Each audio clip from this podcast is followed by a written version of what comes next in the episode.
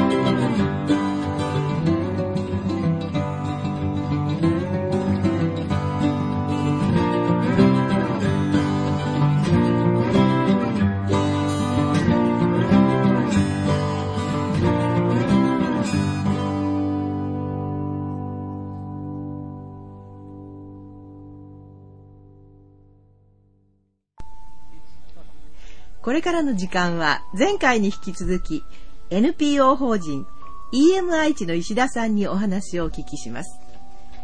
えー、前回は、えっと、この活動に関わるきっかけになったというお話を伺ってまいりましたけれども、えー、今回は現在の活動状況についてお話を伺ってまいりたいと思います。2010年に発足されたこの EM 愛知なんですけれども、現在、えー、どどういった活動をなさっているのかということを具体的にお聞きしたいと思います。えー、今現在石田さんが活動なさっていることはどういったことでしょうか？はい。えー、一つは水環境をきれいにしていきたいというふうなことですね。はい。はい、えー、ま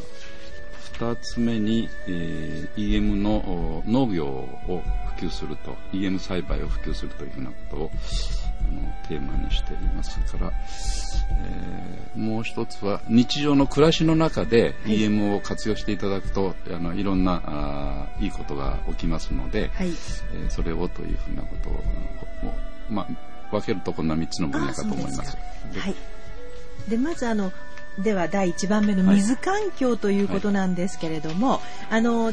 事前にちょっと資料を拝見した時に、あの名古屋市内にある堀川でなんかすごい大きな変化が現れたということなんですけれども、まあ、実際この今収録をしているあのスタジオが名古屋市内にあるんですけれども、えー、その堀川について少しお話をいただけますか？はい。えー、名古屋の堀川は、はい、江戸時代に、はい、えー、名古屋城を不審するというために、はい、えー、資材を運搬するということを目的に作られている、はい、人工的に作ったあの運河ですね。あ運河なんですね。はい。これで、えー、作られた当時はあ名古屋城の近くまで、はいえー、魚がずっとあの来ていたということが今でもあのえー、火に残って書いてありますけれども、はい。はい、えー、カツオだとかイワシだとか。カツオやイワシ、えー、海の魚ですね。えー、あ、あの、それで、えー、掘って運河の状態で、はい、えー、っと、名古屋城の近くまで、はい、えー、海なんです、あれは。あ、そうなんですか。はい。ですから、満潮と干潮が影響があって、はい、毎日、あの、1メートル以上、はい、あの、水面が上下してるんですよね。あ、今でも今でもそうです。ああ1メートル、すごいですね。はい。はい、ところが、うん、まあ、戦後の、はい、お経済活動が、はい、あ盛んになっていくに従って、はい。えー、それから人口も増えていくというような中で、はい、えー、生活排水だとか、はい、あまあ、工場排水なども含めて、はい、えー、堀川が排水路になっていく時期があるんですね。それから木材がああそこに係留されて、はい、その木材の皮が剥がれてそれがああの堀川の下の方へ沈んでいって、はい、それがヘドロになっていくということで、えー、ヘドロが出てくるとあの嫌な匂いがあのするようになって、えー、生き物が少なくなっていくんですね。えー硫化水素ガスが発生をいたしまして小さな生き物が、あの少なくなっていって、うん、えー、その結果、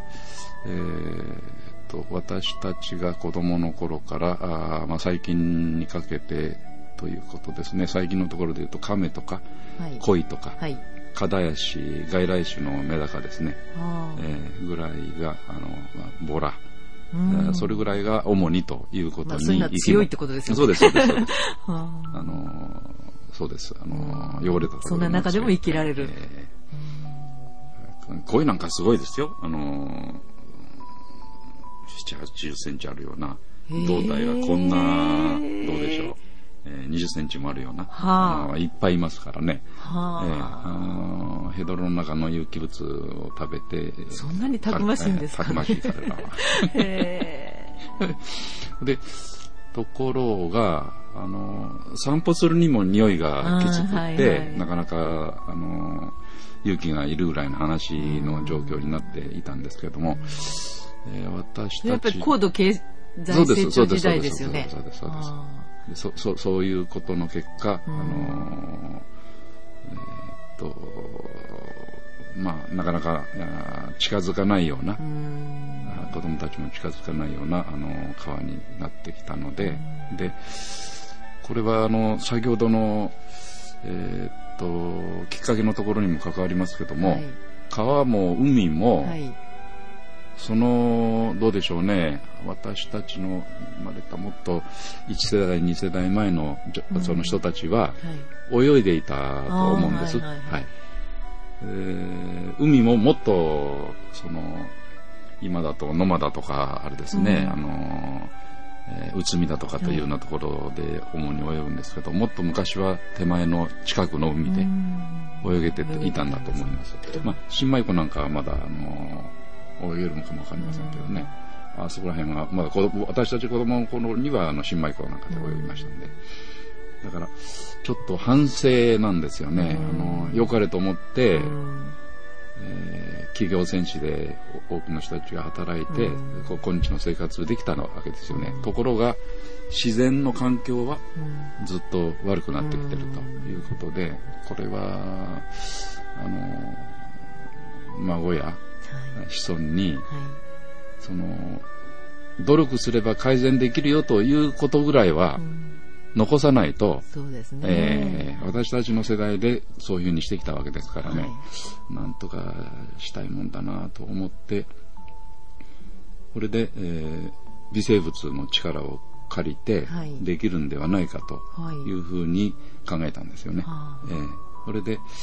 えーと、な7年前からはい、あの始めたんです。あそえー、これで、えー、実際にはどういうふうに、えー、あのその先ほど申し上げた EM というその複数の菌でできたものを培養するんですね。はい、で培養してその培養したものをあの川へ、えー、入れるんです。えー、それから EM 団子というふうな言い方しますけども、はい、その泥団子泥団子を、うん、えーと、先ほどのぼかしですね、はい、ぼかしを混ぜて、はい、それで練って、えー、1ヶ月ぐらい乾かしてやると、はい、その団子の中で発酵が起きるんです。その土の中の有機物と、ぼかしの中にも有機物と、それからぼかしの中に入れる微生物 EM が、あの発酵してくれるんですね。これで1ヶ月ぐらい経つと、うんカチカチになるんですね。でこれはあの、えー、っと微生物がその出してくれるものがその固めてくれるんですよね。かつぶしみたいな世界です。はい、それで、えー、これは硬くなるからヘドロの上に乗っかるんですよね。あの投げてやると。はい、でそこから微生物がずっと広がっていってヘドロをうん。その硫化水素が出るその状態を、うん、その EM の微生物が入っていくことによって、はい、えー、変えていくんですね。硫化水素が出なくなります。はあ、すごいですね。はいそれで出なくなって、えー、ヘドロの中にある、その有機物を、分解をして、アミノ酸などに変えて、それがえー、プランクトンの餌になるんですね。へえ、そう。うん、で、プランクトンの餌になると、今度は糸ミミズとか、ゴカイとかのその、その、幼虫が出てくるんですね。はい、それで、硫化水素が出てる間は、うん、その糸ミミズだ、あの、その、糸ミミズだとか、うん、あの、ゴカイの幼虫は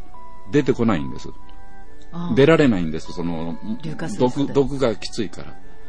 硫化水素ガスはあの毒性が強くって、はい、えー、毎年、必ずあの下水なんかの工事をやって見える方が、うん、あのそういう硫化水素ガスが出ますんで出るところがあるんで。でお亡くなりになられる。ブクブクってなってる。あの川で言うと、うん、あのブクブクブクブクと出て、あの匂いがきついんですね、あのその状態では小さなあの生き物が生きられない。生きられないんですね、これで微生物 EM を入れてやると、そう結果的にあの硫化水素の匂いがしなくなります、ガスが。ガスが出るけれど、ガスが、あの、性格が変わるんですね。炭炭酸ガスが主になるんです。これで、えー、先ほどのような、あの、糸ミミズだとか、魚介の幼虫が出てくると、今度は、私たちが、あの、おすごいなと思ったのはハゼですね。ハゼが全域で。すごいですね。へえ。ハゼが全域であの出るように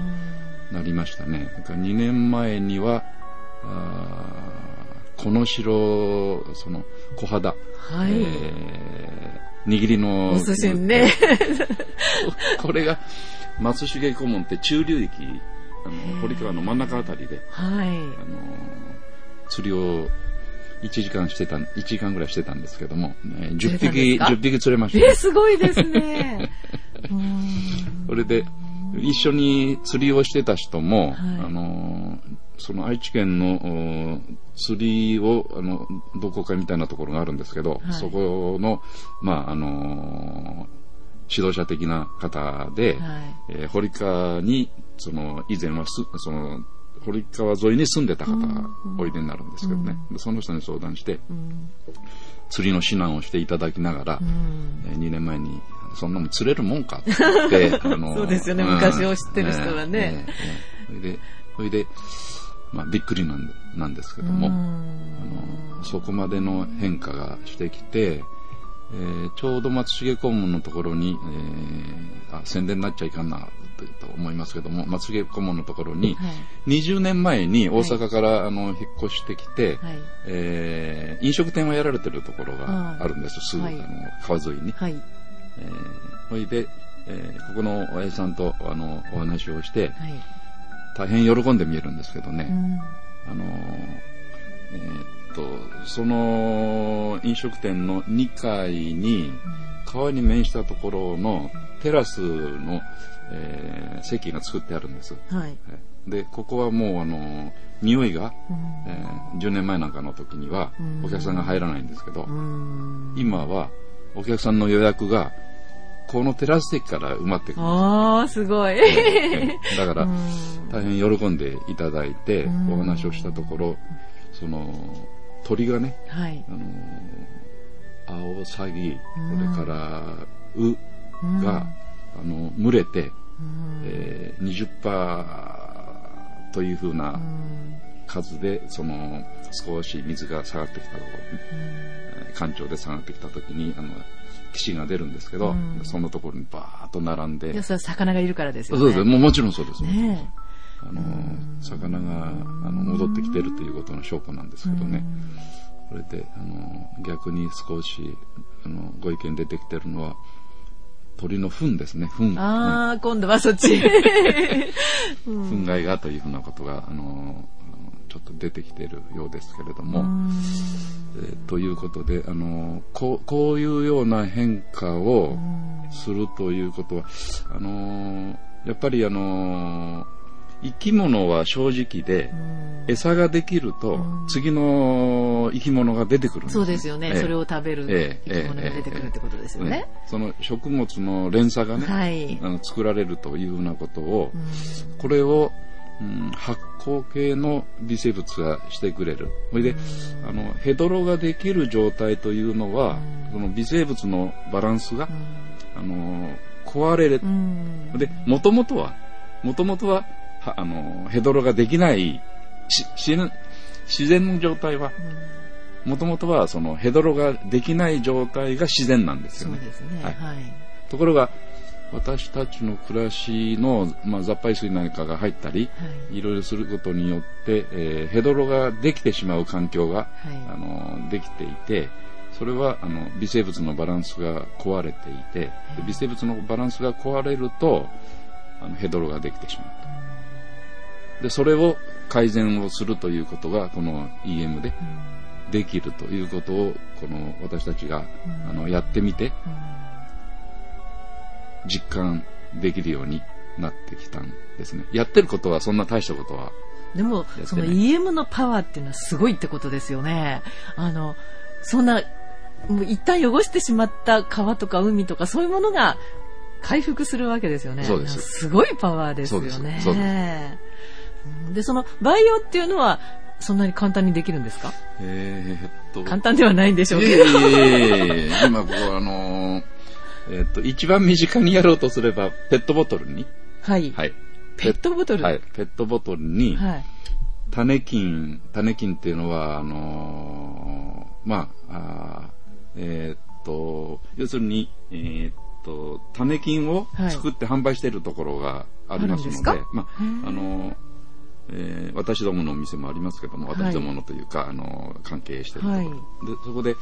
あの、種菌が、えっ、と、1リットルが2000円か。えー、でそれを、